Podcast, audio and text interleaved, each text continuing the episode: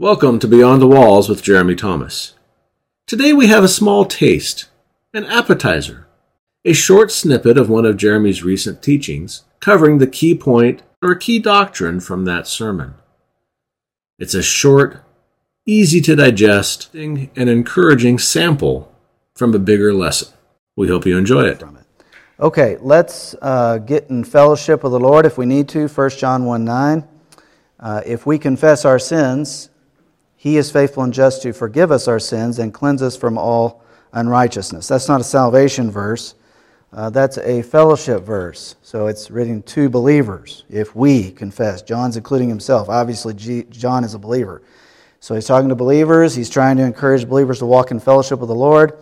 Uh, we get out of fellowship when we commit sin, and uh, we get back in fellowship when we confess that sin. It's private, though. You don't go to a priest uh, in you know some kind of church where you have to you know get into a confessional booth and you know start to ex- explain all your deep, dirty secrets.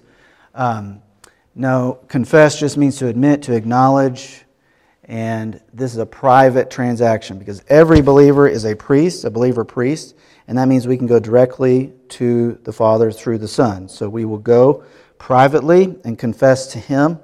Uh, I don't want to hear your dirty laundry, and I'm sure you don't want to hear mine. Okay, we're not going to have a big powwow down here where we all dump out our stuff. Okay, we don't do that. Okay, it's between us and the Lord. And He takes care of it. He's faithful and just when we confess to forgive us and cleanse us from all unrighteousness. So let's have an opportunity in the privacy of our soul for that. Thank you for joining us today on Beyond the Walls with Jeremy Thomas.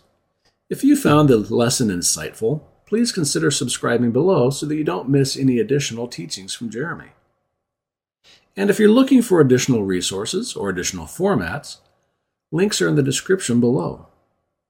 But above all, we want you to be encouraged and exhorted by the very Word of God. We hope that Jeremy is opening it up to you in a way that makes it even more understandable than what you've known in the past. So until next time, take care.